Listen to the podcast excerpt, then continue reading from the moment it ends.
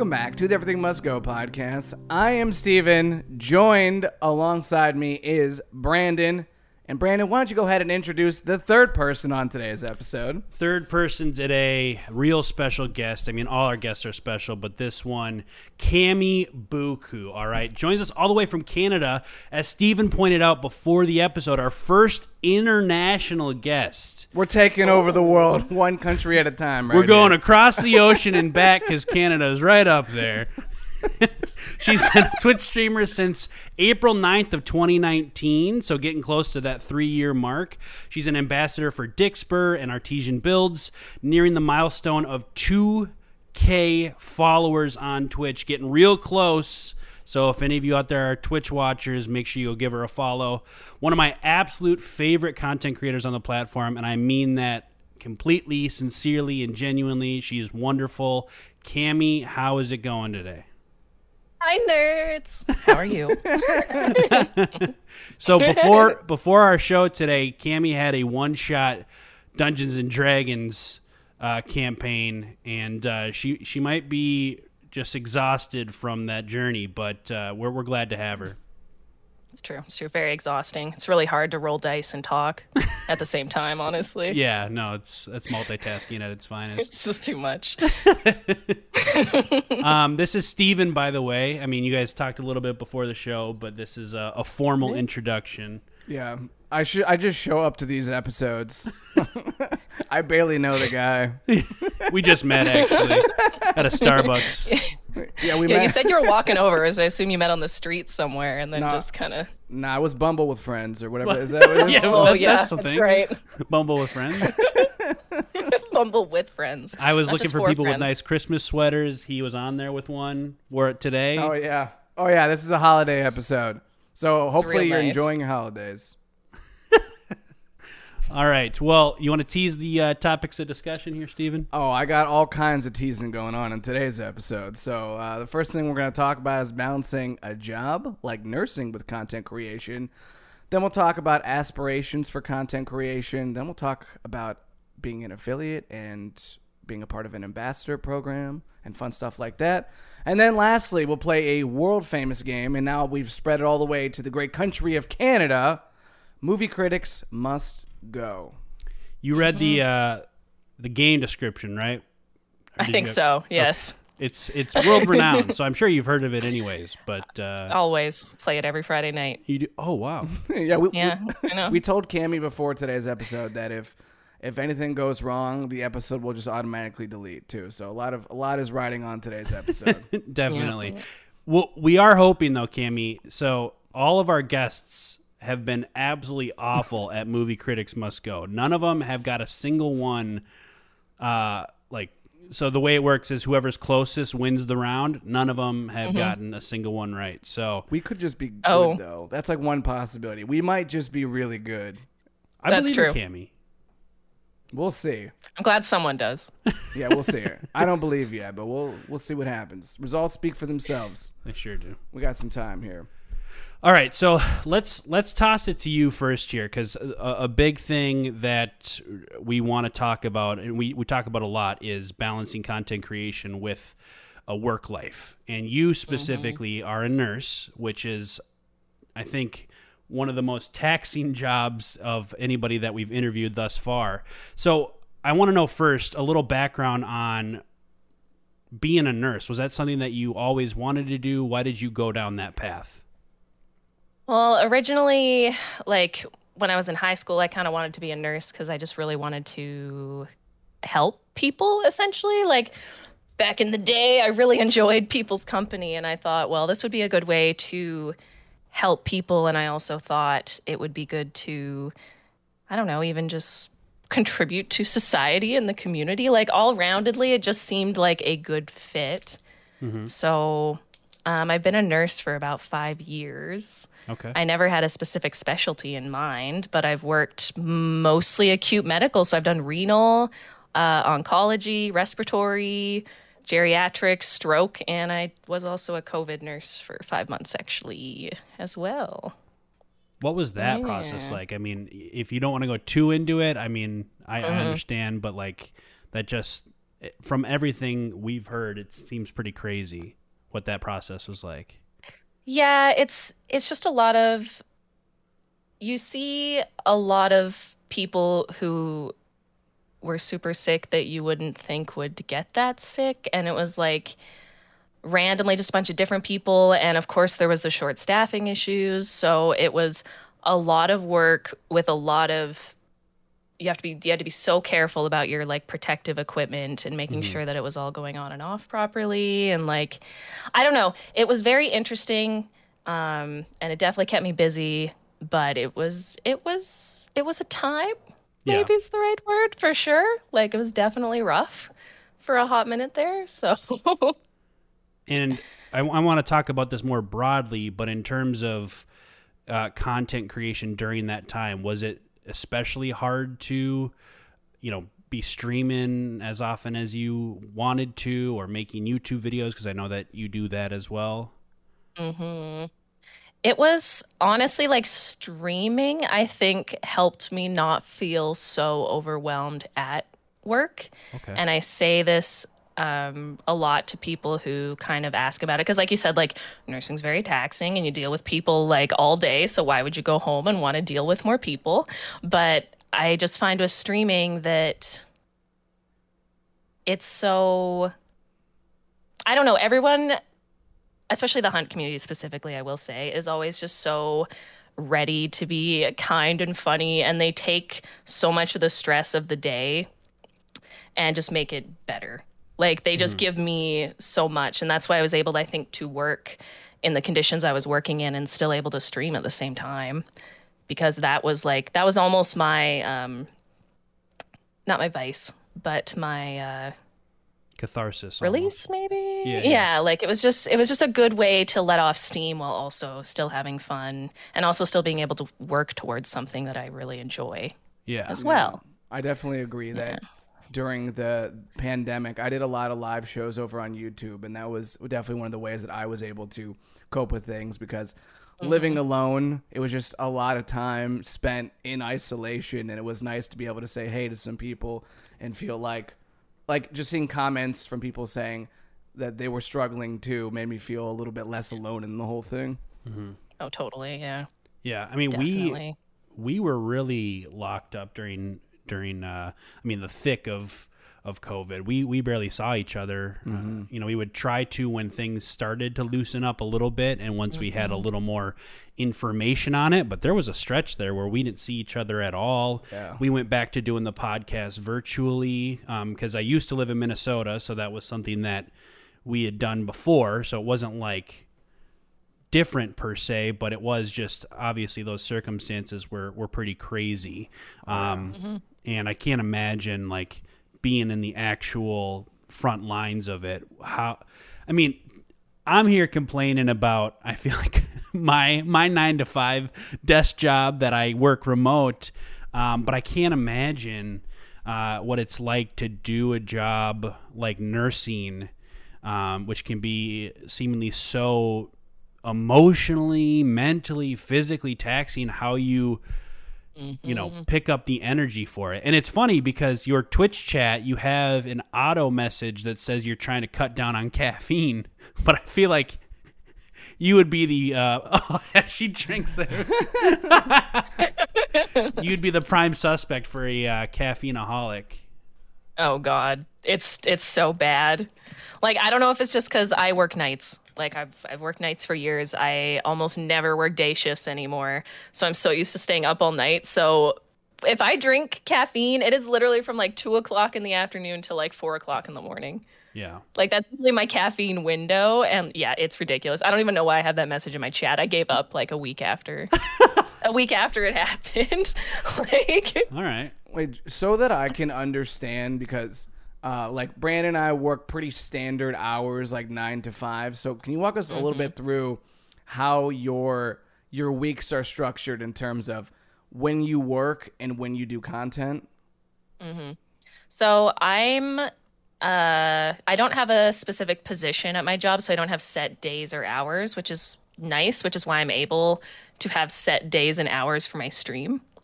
So what I originally was doing um, is probably two or three, um, either 12 hour shifts or eight hour shifts. So those are, for me, it would be 19, so 7 p.m. to 7 a.m., 1900 to 07, or 23 to 07, which is 11 p.m. to 7 a.m. Um, so I just always have my stream days set to Sunday, Monday, Tuesday, and then Wednesday, Thursday, Friday, Saturday. I work a combination of those and then try to squeeze in video editing as well as taking a day off because apparently those are important, I've been told. um, and so I'm really lucky that way. If I was working um, full time, which is two usually two days, two nights, four days off.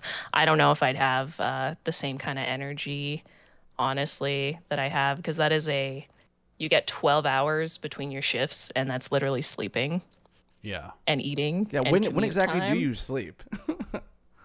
Well, for me, I just uh because I only work nights, I usually sleep from like 8:30 in the morning to probably three o'clock in the afternoon ish, most days. Um, I talk to other nurses who have like kids and everything, and they have to actually be up early, and I don't know, I don't know how they do two 12 hour days into two 12 hour nights and then have to like deal with all their adulting in the morning just to like maybe nap for an hour Yeah. and then maybe go to bed on time. Like it's nuts. Like that would be oh, crazy.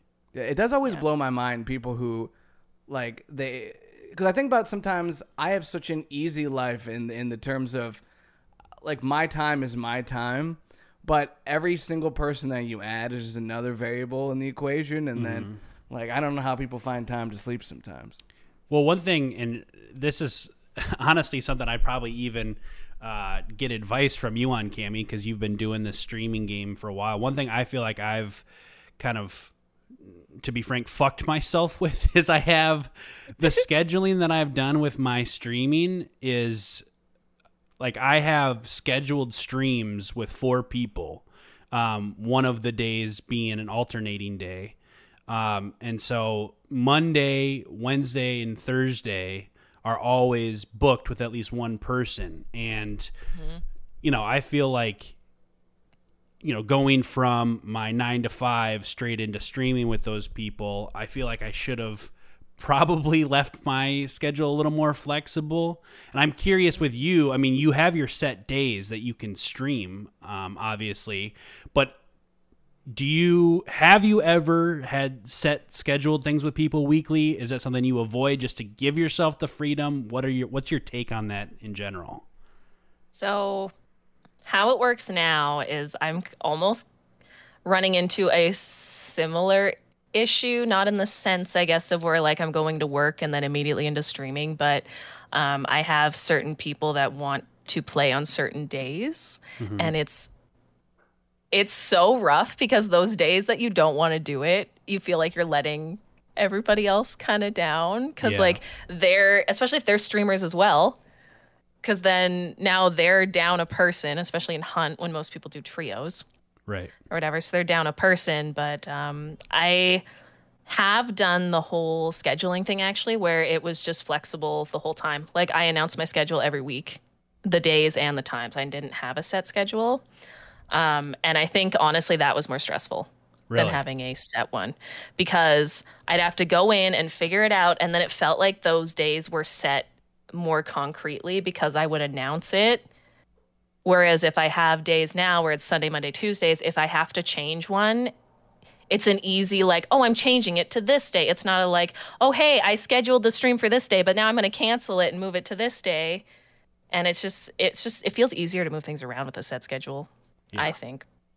Like, Well- No, that's that's a good point. I and I'm curious. We we did the Super Millennial Show, which Mm-hmm. was I think probably your most collaborative project. I definitely felt a sense from you that like having to rely on other people to show up to record a sketch was something that added a little more stress to your overall content creation process. Do you think maybe even like a way a, a part of the reason why you might have shifted away from that format was you just wanted to be able to rely on yourself and be independent? Yeah, that's like it.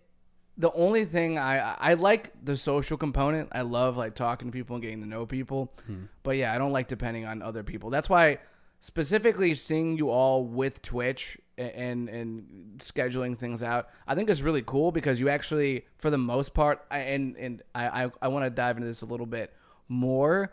But it seems like a lot of people are pretty respectful of each other's time. Like in the community, it doesn't seem like a lot of people bail, but I don't actually know. So the the thing I wanted to ask is, so Cammy, I kind of have an idea as to how Brandon meets people through Twitch, but if you could just walk me through a little bit on what your experience has been like, uh, like meeting people that are a part of the community, and then am I right to say that people are respectful of people's time, or has that not been your experience?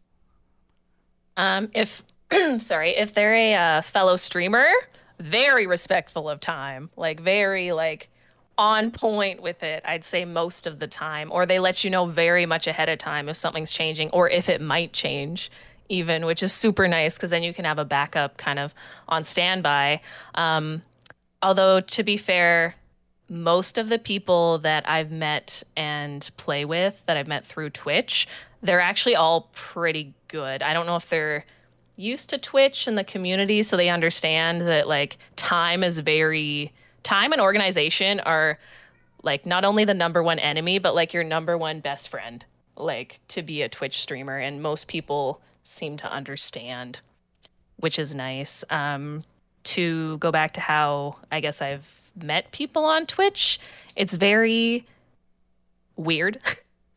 like it's you pretty much meet someone whether you are you just happen to pop into their stream maybe a friend of yours recommends them maybe they heard about you through somebody else or whatever um, i find most of the time you either have like a connection with that person and you know you want to play with them and you know you want to um, get to know them more or you're pretty aware i think pretty quickly if that's going to be someone you're probably going to get to know better or if it's someone you're just going to kind of see around um, but i don't know you meet like a lot of people if you're in certain game communities on twitch for sure Yeah.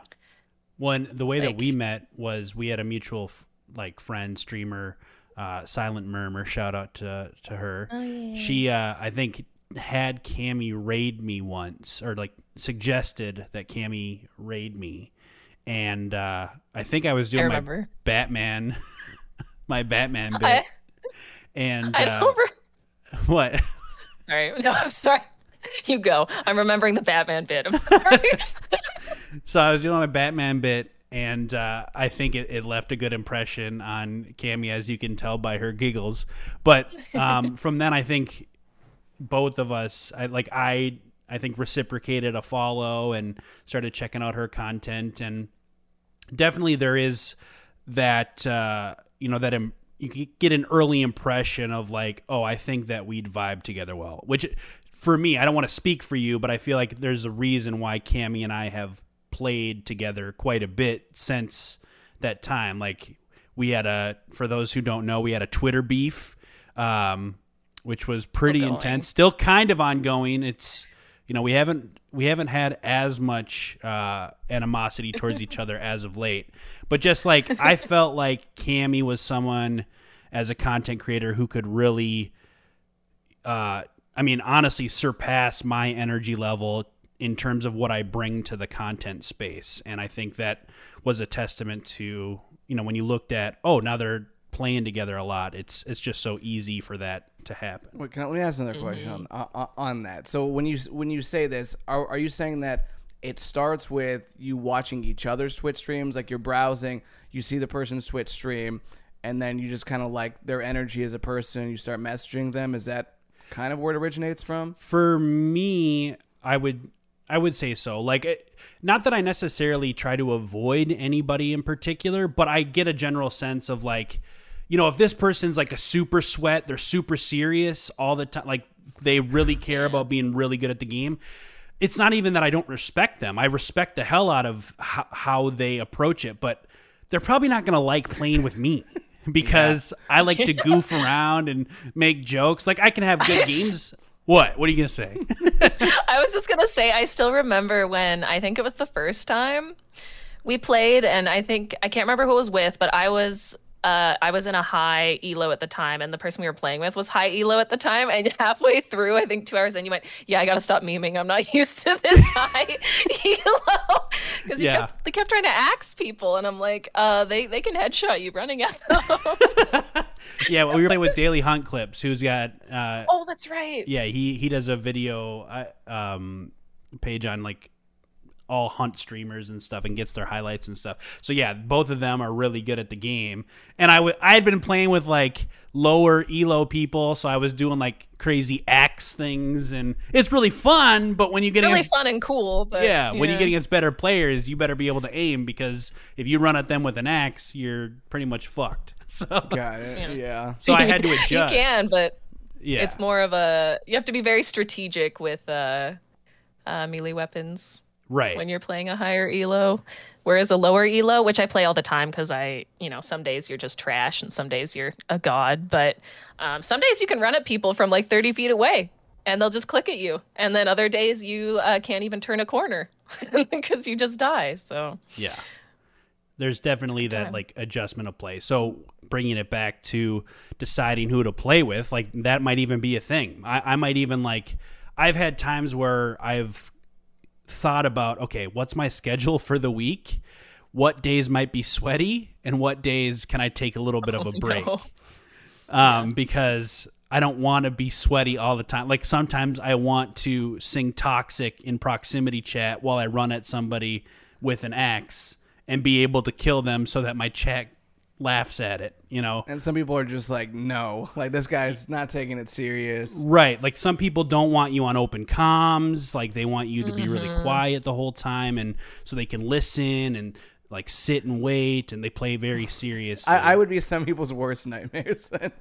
like that's pretty much i think how we're i think we're all in the same boat at that point like the people that are really serious like really want to listen and really want to like be just the sneakiest like hunter in the bayou or whatever like they're not they're probably not going to have that much fun with someone who's like screaming running around Right. like setting off all the sound traps and just open calming every single thought in their head so I mean, to go back to that first time we streamed together, uh, me and Daily Hunt Clips both died, and for the next like 25 minutes, I was like, I'm a really good res, and I was in a horrible position.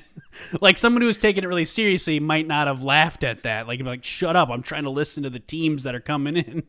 But obviously, Oh, I- I kind of had a vibe with Cammy that yes, she does take it. She's really good, and she might take it seriously at times, but she also has a good sense of humor and can like play off of that pretty well. yeah it went pretty that was a pretty fun game still almost kind of got him You had a couple nice headshots. That was nice. I got I got two of them, you know, and then the bounty team pushed out with Dolches. It was fine. It was fun. I had a good time. Um, is there anything else you want to ask about this specific balancing of things? No, I actually I wanted to ask uh, regarding your your goals because being in the nursing profession, it's obviously it's something that's very noble. It's something that that a lot of times people do that profession because they seek a purpose within it. It's not necessarily something that uh, on paper you're going to be the the next Jeff Bezos. It's more like you're actually really helping the world. And then you've also got this thing where you're doing streaming, which is also something that a lot of times people create content because it's something that where they they feel a lot of purpose within it. So one of the things I wanted to dive in with you is what are some of your goals and aspirations from streaming? And then I also want to hear a little bit about how the nursing side of thing plays into this. But let's just start first with your goals and aspirations from streaming. My streaming goals are so uh, difficult to even uh, like convey because I have this idea in my head where I don't want to set a goal and then not achieve the goal and then be sad because I didn't achieve it like in the time frame like I wanted to achieve it. So I suppose it's very vague. Um, but my goal right now is streaming is mostly just to make sure that I'm doing what I've always kind of done and giving people like a safe place to come to that's still positive. We still have our days, like, you know, everybody gets mad, or everybody has bad days or whatever, but um I think it's just to stay true to what I've always kind of wanted out of stream. Like obviously there's the goals I have that everybody wants, which would eventually like, you know, to be partner or to like if I was playing Hunt, like there's always Crytek partner, like there's always all these things to um achieve in general, but for myself, I think it's mostly just to keep on keeping on and stay true to kind of who I who I want to be as like a content creator and a person, really. Why, why is specifically the idea of, of creating a safe space important to you? I think with video games, uh, and especially, I wasn't into the PvP scene that much probably up until a year and a half ago. I didn't play PvP games like at all. And I just find there's a lot of toxicity in PvP games, which I don't think is anything new. And I just know even just from from my job and just obviously being aware of uh, big ticket issues in society that there's a lot of streams and a lot of places where they're not necessarily safe for everybody to be, whether it's mental health issues or LGBT issues or whatever it might be. Um, there's just so many places that aren't safe. And so I just want to make sure that even if only a small amount of people find it, that there's still this little corner corner on Twitch that is still really welcoming and still just wants everybody to be safe and kind and happy. Mm-hmm. You know, which I will say you you do a really great job of. Like it's, I I even we got into a game with uh, Madam Slips who we played with a couple days ago and immediately got into some matches with people who were being extremely toxic um, over voice chat, and I felt like, you know, I I think there's one thing to like ignore it and move on, but I think even in in the heat of that, you were like, this is part of the problem. Like those are that's a team of random people. They weren't like a group playing together. It's a team of random people, and part of the problem is nobody on that team was like, "Hey, dude, shut up! Stop saying this stuff." You know, yeah, one egged him on. Actually, pretty sure. Yeah. So I just like I I appreciate that about you too. I feel like you know, you can take the approach of I'll just move on, just focus on the happy go lucky part of it. But I also think part of what I aspire to do and what I am inspired by you on is I feel like you you address it. Like you'll mm-hmm. you'll talk about it and how you know that's not okay, which I think that you know, might be difficult to do, maybe even make some people uncomfortable, but I think that's the most conducive for creating a safe, inclusive space is like, hey, I'm not going to ignore or neglect that this stuff is happening. Rather, I'm going to address it and like take a stance for something. Yeah. Yeah. Yeah. I think it's I think it's important to like you don't have to take a stance on everything. It would be exhausting to publicly, I think, take a stance on everything. But I think especially um, gamer streamers who are gaming, it's kind of important to just address like either hey this isn't good or spend a couple minutes being like this is why it's not good. Like this is why i don't believe in it. And then just to like move on after and not have it defeat you for like the whole day is also like really important too. Right.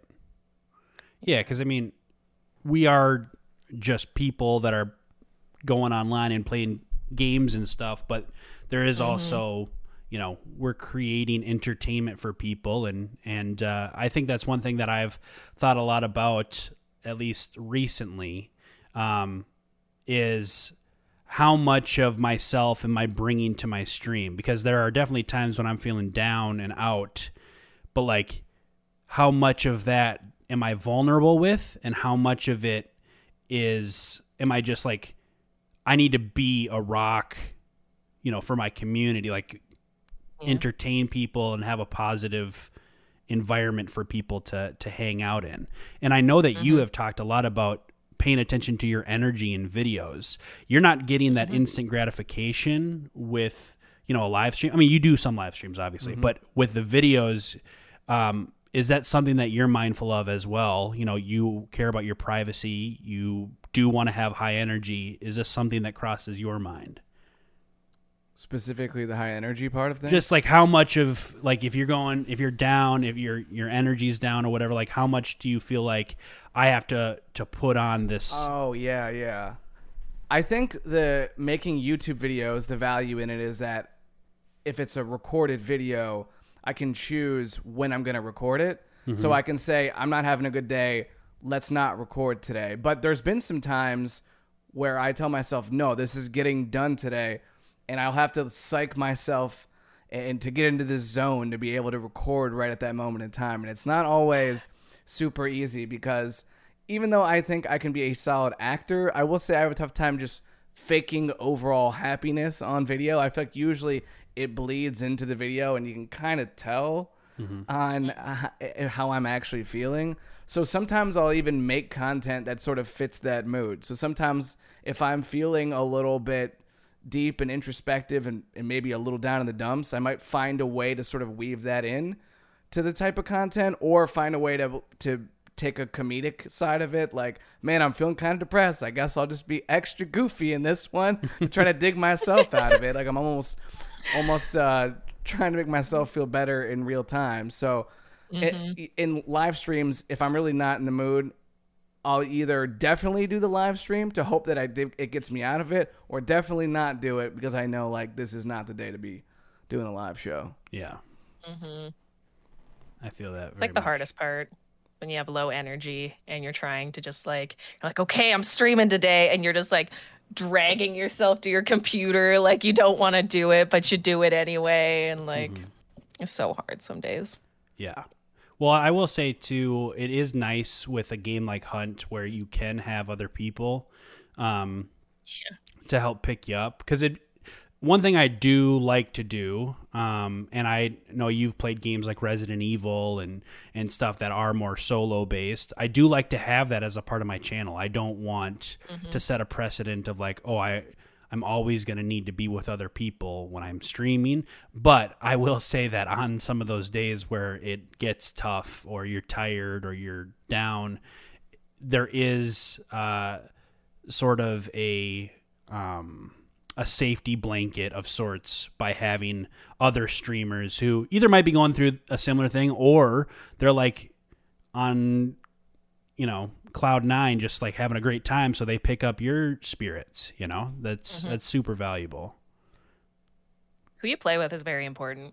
Yeah. I said this like a long time ago like who you play with like sets the scene for not only how you end up feeling during that stream or recording or whatever it is but it also changes how viewers are going to um how you're portrayed to viewers like as well like if you have someone if you have a group of three people playing hunt and they're all having like a shitty day and all they're doing is complaining the whole time or just like not or just yelling and not having a good time that sets the whole mood right and it changes everything. Whereas if you have one person and the other two are just like messing around, it slowly almost brings that person into it and changes everything. So I think I think that's another thing. Like, not to like derail the conversation, but um, I wish more streamers took into account the kind of people they play with. Yeah. Because I don't think some of them realize the uh, effect it has on them and their stream. Yeah, I give you guys major props on streaming with people that maybe you don't know super well because in my experience, I've done some random Instagram live streams with some people and just kind of hope to maybe ah maybe this person will be good to do an Instagram live stream with, but it's a real thing that sometimes in life you just don't have good chemistry with someone and it just doesn't Yeah. matter. Like I think I can hold a conversation with people, but there's some people that even if I can hold a conversation, it's not a good one. It's not one that Yeah. anyone should want to listen to. yeah You're holding up the whole like end of the conversation. My favorite is playing with someone and you're trying to talk to them and they like refuse to talk to you because they're either like mad at you or upset about something and you're just like, I'll just talk to myself, I guess.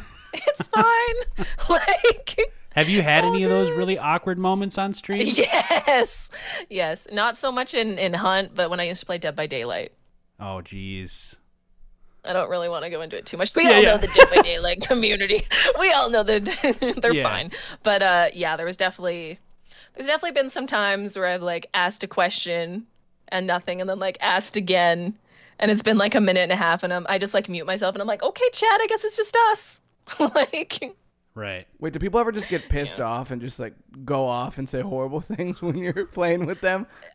Not like TOSy stuff, but definitely, uh, I've definitely had people get mad at uh, a game we were playing and, and go off, and I had to like deafen myself because I just didn't want to listen to them yell for a couple minutes. You haven't had to So, do that uh, with me, have you? I think so, actually, every time. I could see Brandon getting pretty mad, definitely.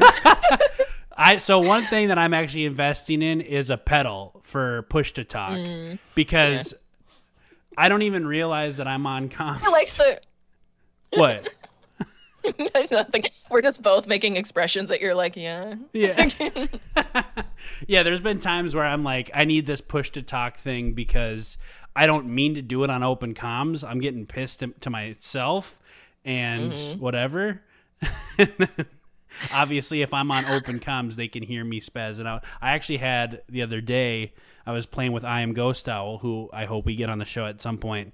But um, I got it kept desyncing me through a window, and it was I was going out the window, and it was teleporting me that. back in, and so I was like, "This fucking window," and, and then he's like, "Be quiet! I'm trying to listen," and uh, it was just like a little moment where we got caught in the emotion of things. But it was, but yeah, I mean, I I'm I'm aware of you know my uh, little rage things. It's not my favorite thing that I do, but I'm. That's why I want to invest in just some equipment that'll help out with that. Can't believe you pissed off Ghost Owl. Wow. Yeah. Monster. the the nice guy that he is. The nice guy that he is. Yeah. How do you both feel about other types of content since you both are your your main priority is Twitch? How do you both feel about YouTube, TikTok, and the rest of it? Do you find it's difficult to squeeze that in? Have you found a lot of value in it up to this point, what are your thoughts? I wish I could get more value out of other media platforms. I tried on TikTok for a little bit, but TikTok's algorithm also uh, makes me upset. So sometimes I don't necessarily go there. Like my main ones right now are probably Twitter, uh, YouTube, and then Hover uh, as well. And I'm getting tiny bits of value out of them, but honestly, at this point, it seems like my Twitch is mostly funneling people to those places, not that those places are funneling people into Twitch, which is what I wanted. I almost wanted to be opposite. Although Twitch to YouTube is fine because they're kind of similar. Although I heard YouTube doesn't like people promoting their Twitches anymore, but I don't know if that's necessarily true. Oh yeah, because I mean they're now Yeah, they're it's just my competing with the streaming game a little bit. So Yeah, yeah. I heard they just don't like it if you mention it in your videos or something weird. But like, I think it's stupid. But anyway, I digress. yeah. That's my experience with it. What about Hover? Because that that's something I downloaded recently, and I know that Mm-hmm. one thing I do want to mention. You're part of uh, a competition right now for next top streamer. I was, but I did not What? make it this next round today, which is fine. Which is fine. They had like, um, what did they have? They had like a thousand entries. Oh, or something like that and they had to pick 32 people so but it's kind of nice because i watched it today i watched the eliminations today and i learned like a decent amount for what i want to do they do it every three months they do a next top streamer competition uh, thing so it gives pe- lots of people opportunity um, hover essentially like i almost it's it's pretty much like gamer talk or twitch talk like most of it is clips and videos from twitch that people have edited and they have a minute maximum, which is the clip limit for Twitch, uh, obviously. And it's just a really nice way to like go through and find other Twitch streamers who are doing funny things, or even just like everybody on there knows that people posting are from Twitch. So it's very Twitch integrated. Um, which is what I honestly really like about it. The dev team is awesome. They do competitions every week. They do their top 16. Sometimes they'll themes like jump scares or um, funny moments or rage moments. But you essentially you upload a clip into their competition. You have a chance to win. Uh, in November, if you won one, you'd get uh, two hundred fifty dollars, and then the runners up would each get a hundred. I think it was. So there's actually a cash money prize to winning, and it's just fun. It's just fun to interact with other people who kind of have the same goals and the same uh, aspirations, I guess, as as you do Yeah. as a streamer. as far as me, I, I wouldn't say that I've really seen any. I've, I've seen a, I've had a couple specific instances where people on TikTok have said they like my TikToks and then I find them in my stream. Um, but it's also like the thing I've been struggling with lately is like the people that are seeing my TikToks or whatever are just other streamers, which is fine. Like I'm cool meeting other streamers and stuff, but when it comes to like building an audience, like there's a difference between streamers and viewers, you know? Yeah. And so it's like uh, I, I I wonder if this it's just this like this cyclical thing of I'm a streamer, I see a streamer's content, the streamer sees my content, and I guess it could lead to like you playing together and then your community is like intermingling and whatnot. Mm-hmm. But there is also like I'm just showing my stuff to other people who are trying to grow as well. So it's not like Yeah. we're necessarily building an audience out of those things. It's just like we're meeting other people who are all trying to do the same thing. I don't I know mean, if you mo- most- experience that. Most people if you if you if you were to ask most viewers if they stream or have streamed they'll probably say yes. There's like millions and millions of people on on twitch who stream. And i think um it's like good and bad because they then understand the value of like active chatting or uh, leaving a lurk or whatever it may be but it's also bad because yeah they're trying to also grow themselves Right. right? So I think that's always going to be the plight of streamers no matter no matter where you go is Right. that um, you're trying to grow, but everyone else is trying to grow too. So Yeah. um, I have had a couple people from Hover actually come over to my Twitch that uh, didn't stream themselves, so they were strictly viewers, which was kind of cool. Nice. But yeah, it's it's always the issue. Yeah. I think there's value in having the different platforms. I just think that maybe it's a little overrated when people say that you should be spending uh, time on things other than your main focus. I feel like you should probably be hyper focused on your main thing. Experiment a little bit. So maybe let's say like it's 90% your main thing, 10 or 20% uh, experimenting with some other things, just so you're up to date on what's going on, and and mm-hmm. just so that if the one thing you really focus on for whatever reason goes under and nobody cares anymore, at some point it, there there's value in the other stuff. I just think probably only worry so much about it down the road. That's my been my experience up to this point. I might Yeah. change my mind on it, but that's kind of where the data I have up to this point is making me think. Well- yeah, I think also too, um, people say that to differentiate because you want multiple income streams. Technically, if you're going to make streaming or content creation like your main career or income, that it's good to be split up so there's different sources coming in than just relying solely on one. But once again, it's still very difficult, and I don't know the actual um, value you get out of being everywhere all the time. Yeah.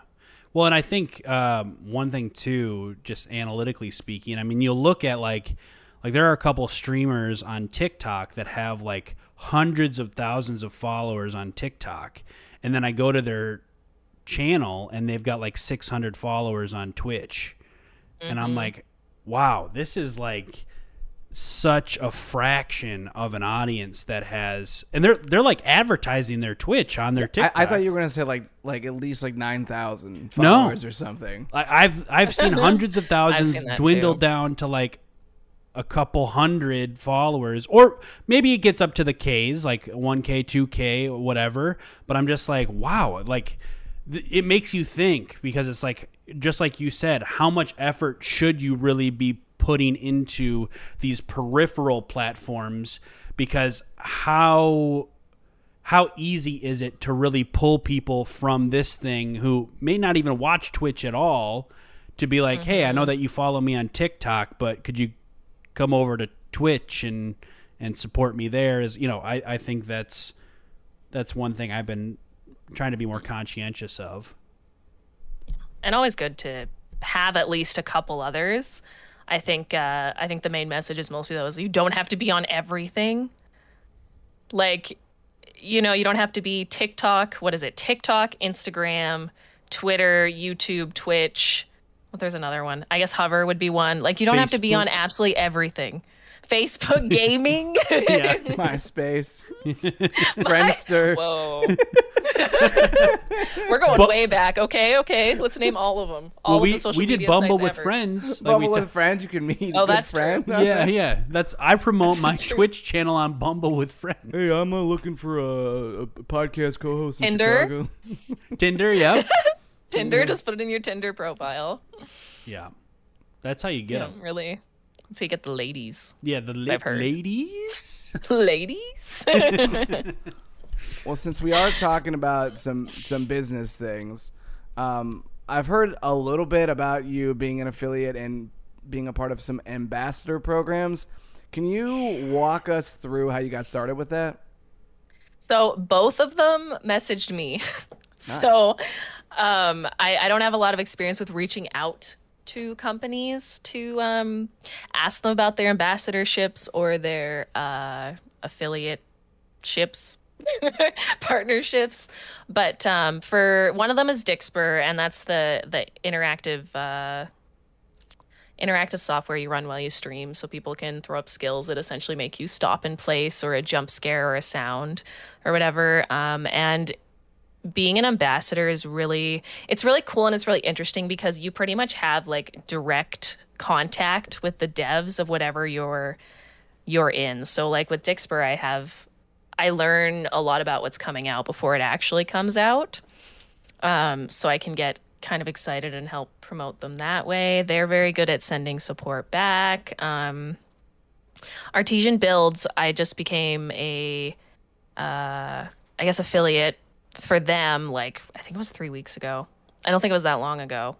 Um, and i i just i don't know. I love them. I just it's very therapeutic to watch. They build computers on twitch right? And it's very therapeutic to watch them. And they're just like very very kind. And i think the one thing i would say about any ambassadorship or affiliate ship you get with someone is make sure you like the company that you're connecting with. I think it's really easy, especially when you're smaller and you're trying to pursue it, is that you pursue everything or you say yes to everything. And I think it's really important to just connect with with the uh, companies you want to be a part of. Mm-hmm.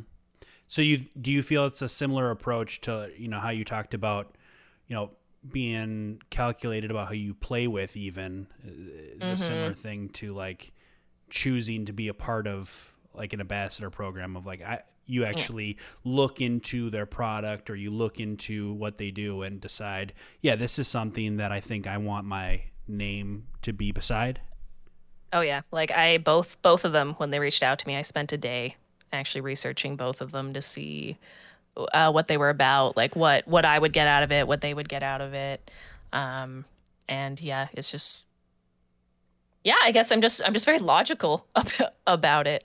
Mm-hmm. Yeah.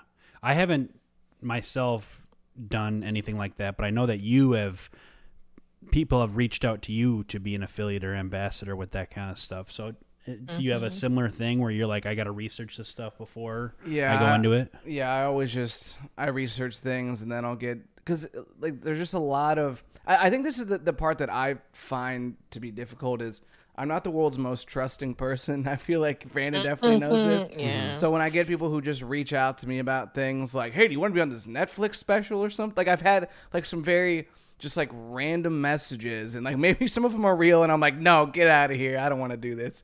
I don't know, but it's hard to know sometimes because there's just so much garbage that shows up in my Instagram DMs or my spam emails.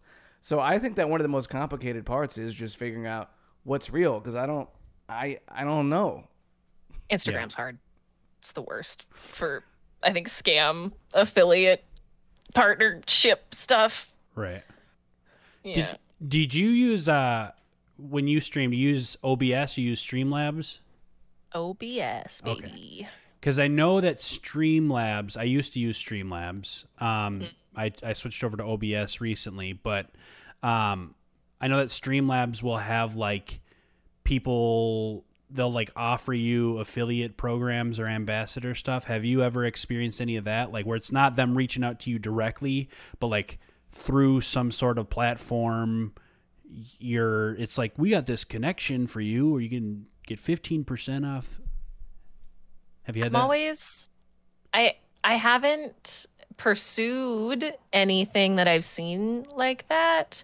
Um so I don't I don't have a lot of experience with that side of things. I didn't even know they were doing that to be fair because Oh. I used Streamlabs when I started as well. yeah Um so I don't know I don't know if I have a lot to say on that that subject. I'm always very suspicious of when they're just like everybody enter into our ambassadorship. right I don't know. I'm always very suspicious. yeah I, I've been asking all uh, a- anyone who has been doing Twitch who's come on the show. I've been asking this question, but Uh-oh. since since you've been um, on Twitch, obviously there is there is the financial component where you do start to make some money off of Twitch. Have you found yourself having to change up your content or overthink your content or cater towards anything specifically because you know that there's some financial benefit that comes with it? I probably should have done that. I probably would have been smarter. But uh, no, I've. Uh, the only thing I think about my content that I may have uh, done s- specifically to help with growth or financials was probably just mostly have a one main game when. Uh, I do in my spare time play like quite a variety of things, but that's probably the only thing where I was like, maybe I should just, if I want growth and I want to see um, like viewer growth, financial growth, follower growth, and it's probably better to stick with one game. But no, actually, I like I said, that would have been a smart idea to actually switch up the content to what people actually wanted and not just what I wanted to do. But Yeah. here's where we are. Okay. Well, yeah, a lot of people on my channel have been cr- requesting more nudity, so I think I might start doing that a little bit more. Oh yeah. Since when? What? What do you mean, since? You haven't seen that in my chat? Was it What are you talking about? Was it's all the it's all the ladies, Lady? ladies it actually, yeah. Yeah, I'm sure Twitch is fine with it. yeah. Well, I mean, that's part of the thing. It's like, you know, the overlords at Twitch won't let me be nude on stream, and it's like, you, you can never win. There's always somebody on top, you know? Lady? Always somebody. Kimmy, Somebody's- I saw some. Uh, Sorry. I went to your Instagram, and I saw Uh-oh. that you had a photo of a Nintendo Switch. Is that still the case? It's I still have a Nintendo Switch. Okay, so so uh, what? I I haven't. So this is like just a, a little background on me. I'm like such the- an old picture. yeah. oh yeah, no, You I really hard creeped my I, Instagram. hardcore, there. hardcore creep anyone that comes on the show. So I gotta I gotta do a full background check to see who we're, who we're working with. He makes here. sure everyone has a I told you I Nintendo don't. Switch. I told you I don't trust anyone, so I gotta do a, a, a deep a deep check into people's criminal records. No, but I, I oh, went rip. on there. Okay. So I- we also wanted to talk about 1996 uh, when you were four Yeah. years Oh, when I was four. yeah. Oh, I was just really a delinquent when I was four years old. Yeah. but uh, yeah, so I saw you had Nintendo Switch. Uh, so yeah, basically what I was saying is I'm like a I'm a video game uh, like novice. I pretty much only play Nintendo. I have a Nintendo Oh, okay. 64 and a Wii and a Switch. What are uh, a couple of your favorite? Um, I, I can see them like they're literally like over here. That's why I'm I'm like looking over here. Looking here. at it, just yeah, I'm looking at it right now. Um, what are some of your favorite Nintendo Switch games?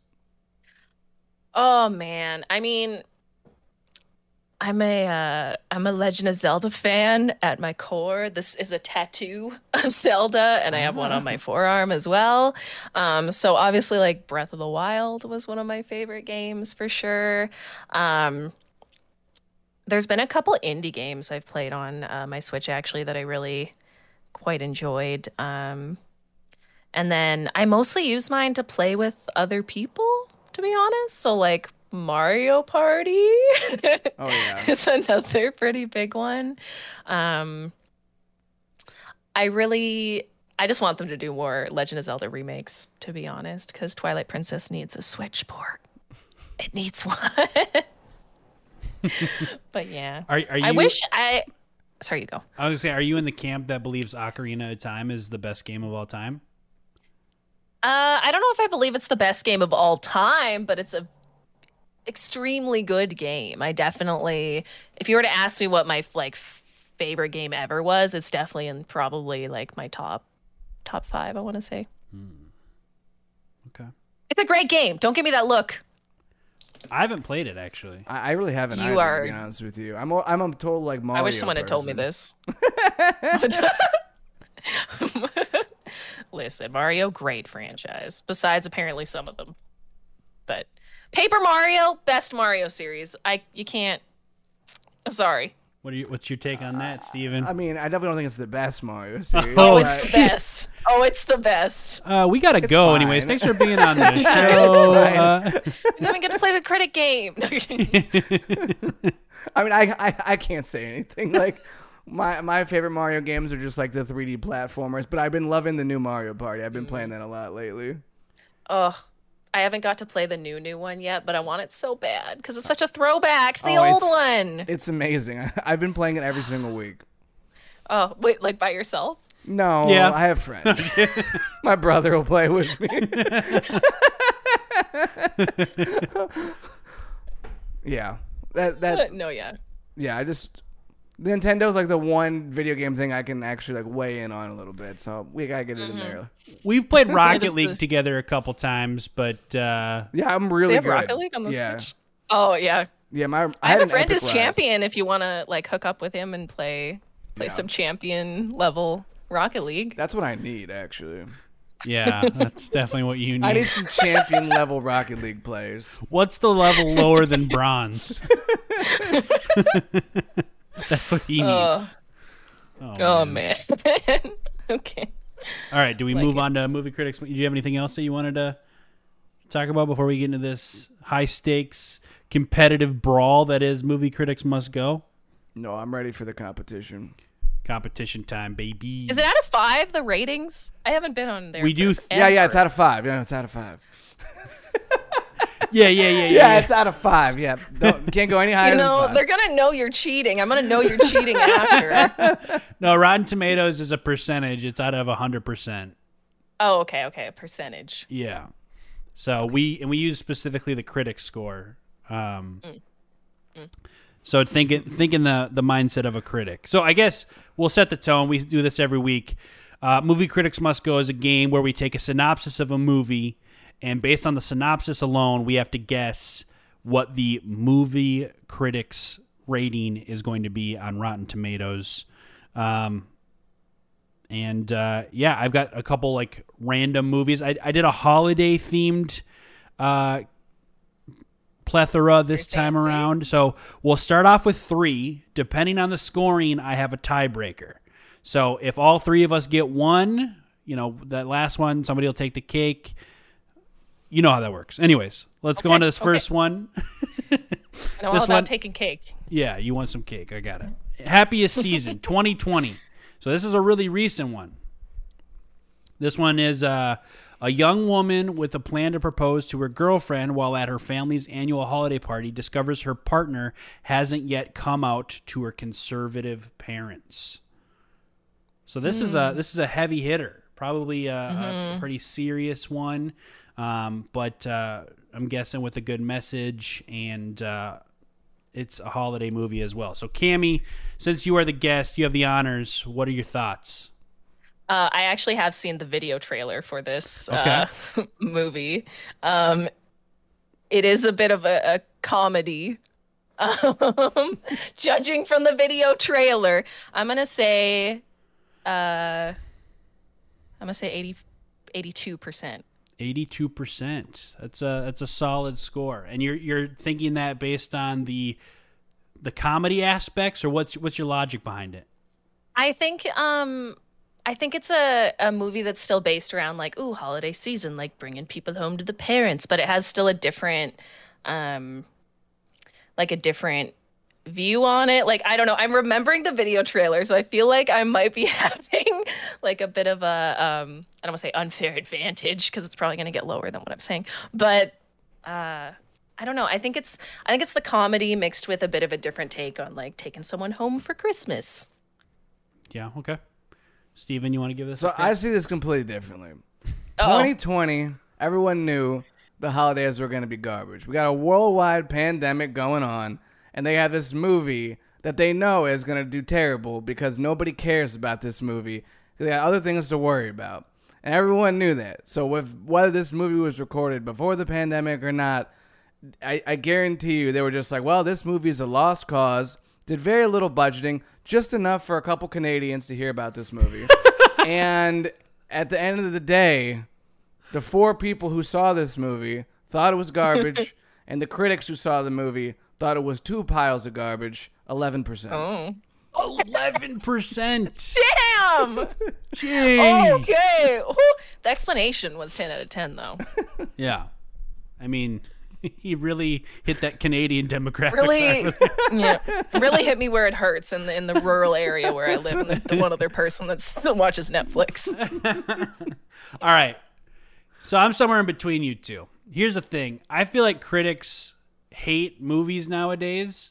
I feel like it's like the only thing that's good is stuff that's back in the 60s or the 70s or 80s. Like anything modern, I feel like is unless it's like Avengers Endgame or something, it's it, it has a tough like it. time with these critics. So I feel like it's probably a probably a solid movie from an audience perspective, but I'm guessing critics had a lot to say, especially when you get into um, you know, more heavy topics, you know, when people consider things political and stuff. I, I can see some stubborn critics be like, "Oh, this, uh, you know, this was too preachy or whatever the heck it was." So I'm gonna give this one a 62 percent. Um, Still a f- certified fresh score, but not uh, not quite as optimistic as I'm not buying it. Cammy Boo. I'm too positive. I'm too positive. I don't know what to say. So here we go. Wow. This is an everything must go first for the first time in the history of movie critics must go. Our guest is the closest to the score, 82% on Rotten Tomatoes. How- Wait, that's what it is? Yeah, it's got an 82%. You are dead guessed on. exactly. Oh, Wow. Seems highly suspicious. Sees the Yeah. trailer, guesses the exact percentage. Hmm. yeah. I he gave me the movies ahead of time, so I looked it up. Just because we needed a variance in your content here, you can't win all the hmm. time. Yeah. Hmm, yeah, Okay. that's Pretty much was, every yeah. time Steven loses around, he's highly suspicious. He's like, "That's sus, dude. That's just ridiculous." All right, well, there we go. Starting Damn. off hot. Cammy, how are you feeling right now? You're on a hot streak. Great. I'm ready. I'm gonna jump in a hunt after this and then feel bad about myself. Bring you back down to earth. Okay. So the next Yeah. one is called Carol. It was made in 2015. Uh, Therese Belivet, played by Rooney Mara, spots the beautiful, elegant Carol, played by Cate Blanchett, perusing the doll displays in a 1950s Manhattan department store. The two women develop a fast bond that becomes a love with complicated consequences. So, oh, intense. Steven, you want to start on this one? So everyone knows before the Karen there was the Carol. 2015 was the year of Carol. This was the year where whenever you had someone in a store who wanted to see the manager, they were called the Carol. Um, that's why this movie was titled as such. Uh, once again, this movie seems like a little fluffy, and at the time, people. Uh, I, I- I think I think this movie is sort of ironic in the sense where people wanted to see it as as the joke that it was. Uh, I don't think it's a horrible movie, but I think that critics liked it more than they thought they were gonna like it. So I think they they gave it like a fifty nine percent. 59%. All right, Cam, you want to give it a shot? so uh, honestly, when I first heard, uh, what was it, dolls in a department store? Was that part of the thing? Uh, I, I immediately think horror movie, even though it's about um, the relationship between um, like these two women or whatever.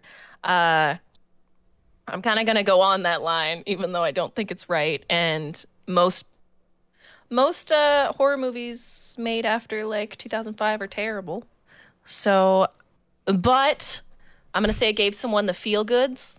I'm gonna say 61. 61. What was yours again? Fifty nine. Yours was 50. Yeah. No, Wow. yours was 50. I thought it was 54. Okay, I changed it. 69. Wait, you're going to 69 now? Yeah. Nice.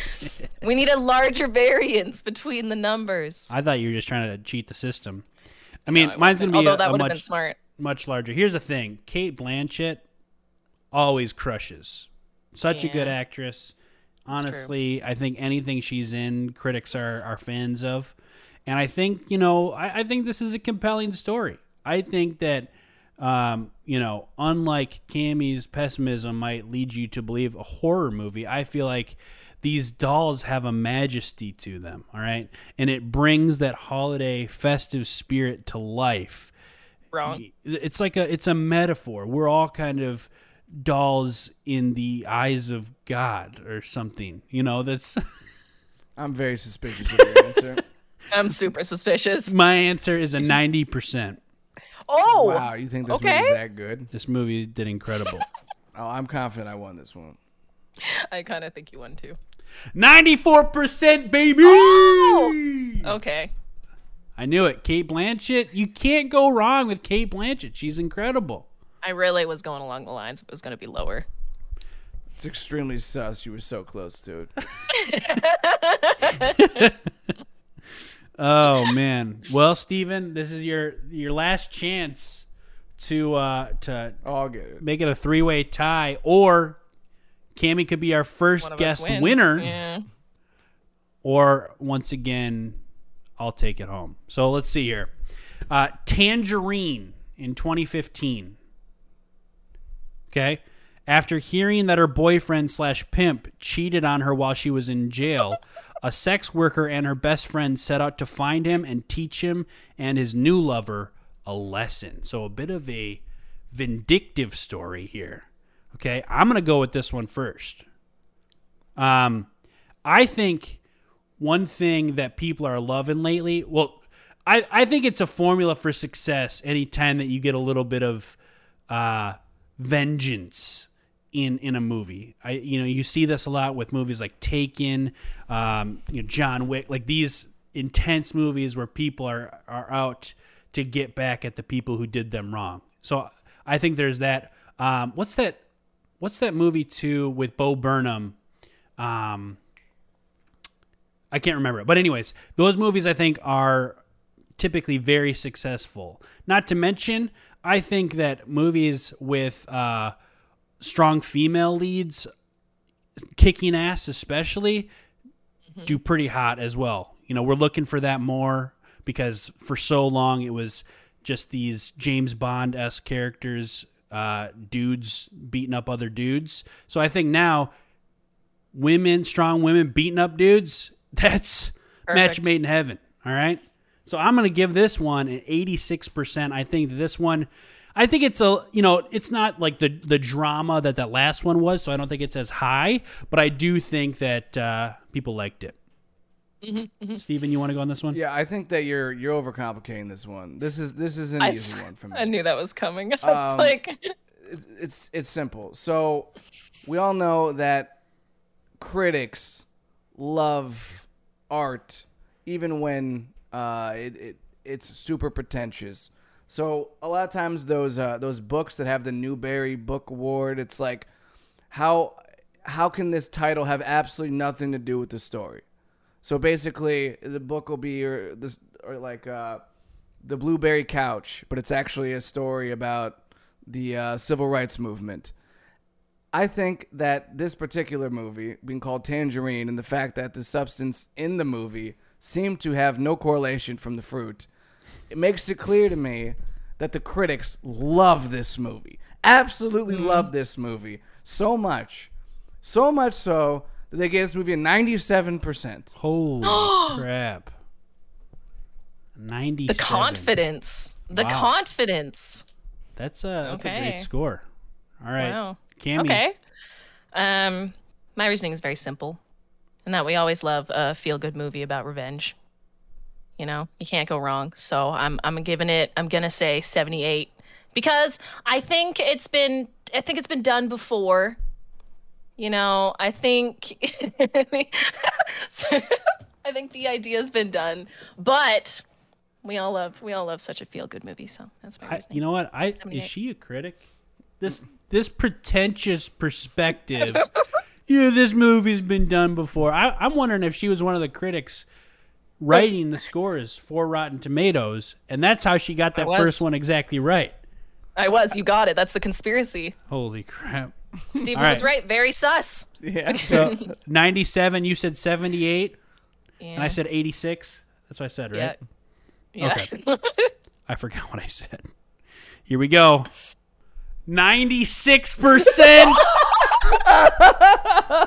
we have a three-way Oh tie. God. First time in podcast history we have a three. This is so obvious. Tangerine. Like as soon as I heard that, I was like, "This is gonna be super acclaimed." Just watch. Wow. I mean, your logic it checks out. We It can't works. say anything Checks about out. it. like, So, here's the tiebreaker. We, we, this is two firsts on the podcast. First, Cammy is the first guest to get one right, and this is the first time we've had a three-way tie. So this is big. This one, uh, this could be a momentous occasion. This one is called White Reindeer. It was made in 2013. oh. After she is struck with an unexpected tragedy, Suzanne must find a way to put her life back together during the Christmas season. Cammy, once again, since you are the guest, you have the honors. Not a lot to work off this time. it's really not a lot. It's like, okay, woman trauma Christmas. Like that's that's really like from 2013. It's almost Hallmark esque. Almost. Almost. um, I think I'm gonna have to go with like a maybe a gut feeling. Cause like that really is not a lot. Like I'm trying to be like, okay, last time the title really was like abstract and spoke to it. Not a huge abstract title. Reindeer still connected to Christmas. Do you want to hear the Um, actors before you get a score? Maybe that'll help at all. Let's see. Sure. Why not? Anna Margaret Hollyman, Laura Lamar Goldsborough, and Lydia Hyslop. Some some mainstays in Hollywood. I've never heard of any of them. I mean, no disrespect gonna- to, to them at all, but oh, and it looks like this. No, never mind. I was gonna say it looks like a remake, possibly, but no, it's there's another movie called The White Reindeer. This is just White Reindeer. Oh, okay. It's hard because like the title makes me want to watch it, but the actual story summary is so it gives nothing really away. You know, I'm I'm gonna say fifty four percent. Fifty-four percent. I think it's been I think it's been done once again. Going off, I think it's been done before, and I just I don't know. It's just I don't know. I think I think a critic would not enjoy it. Yeah. Well, I'm going to be a little more optimistic, but not much more. I do think that uh, I, I don't know. My my thought process is if it was a good holiday movie, you'd probably know about it. Yeah. And, and I, I mean, I, I watch movies pretty regularly. Like I, I know a lot of movies, so I feel like, especially, especially holiday ones, if it was something that was really good, or had a really good actor, like I, I'd be able to predict this one easier. I still feel like, you know, whether whether it's been done or not, that this has a good formula. So I think it's still certified fresh but I don't think that it was super hot. So I'm gonna I'm gonna give this one a 65 percent. Oh. Um, admittedly, I think this is one of the more difficult ones to try to piece together. The year was 2013, and there's an adjective in front of the in front of reindeer. And up up to this point, my only knowledge of reindeer is there's one named Rudolph, Comet, Cupid, Donner Blitzen. There's some other reindeer Blitzen. too. Leonardo, Raphael. Um, that so I don't have a lot to go off of here.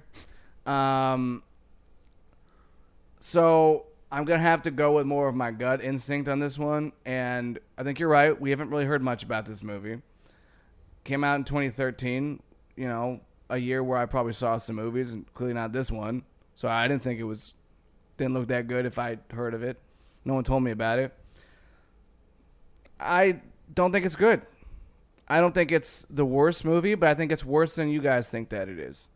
Oh. I think it's 45%. 45 percent. oh. Was really all close together.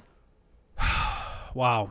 Well, this has been a very intense and incredible competition between the three of us. And, uh, you know, whoever comes out the victor, I think we can all appreciate No. the, the, the camaraderie that was built from this, the holiday spirit.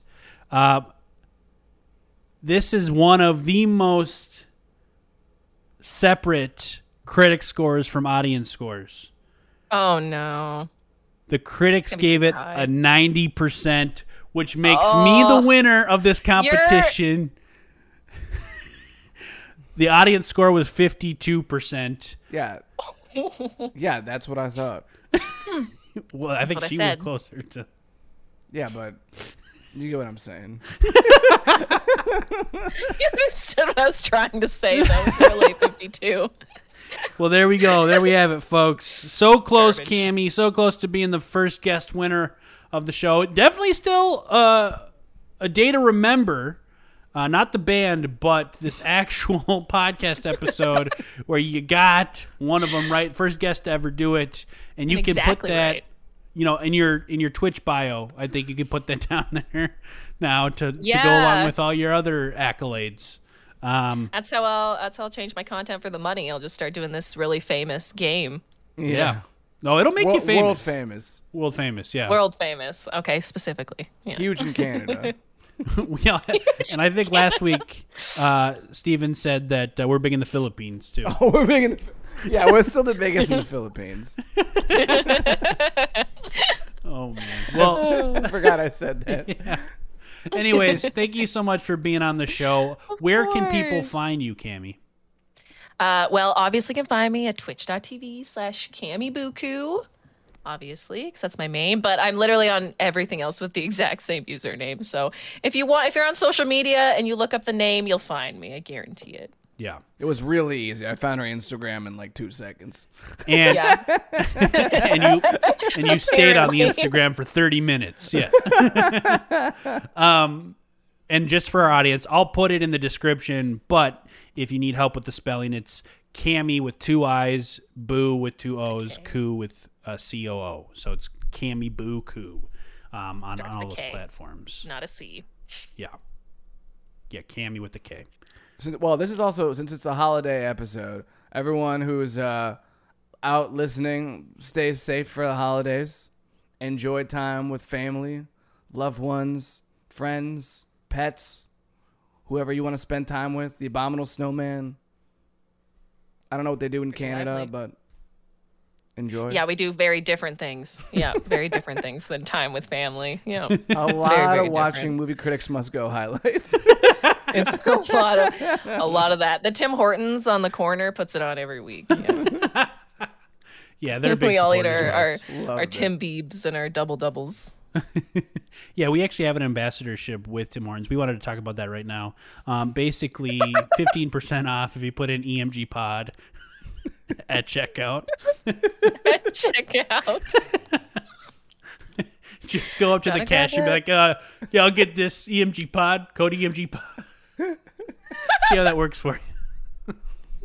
They'll do it when they're trying to buy all the Justin Bieber merch, all the new Tim Hortons Bieber merch. They'll be like, "Oh yeah, UMG Pod, yeah, yeah, I'll get fifty percent off of this uh, fucking Bieber box, right?" Perfect. awesome. Well, thank you guys so much for listening, and uh, we'll be back next week. Take it easy, everybody.